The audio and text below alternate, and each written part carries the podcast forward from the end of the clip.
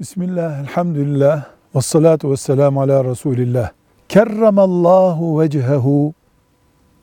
Allah onun yüzünü ak etsin, üstün tutsun, şerefli kılsın anlamında bir ifadedir. Ali bin Ebi Talip radıyallahu anh için onun adı anıldığında Ali kerramallahu vecehu diye bir ifade kullanılmaktadır.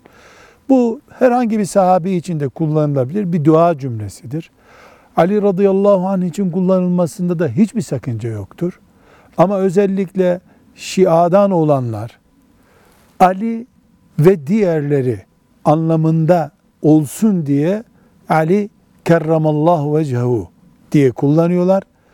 Başkası için bunu kullanmayı uygun bulmadıklarından bu ashab-ı kiramı A kategorisi, B kategorisi diye ayırmaya benzer bir ifade olduğu için kullanımını hoş bulmuyoruz. Velhamdülillahi Rabbil Alemin.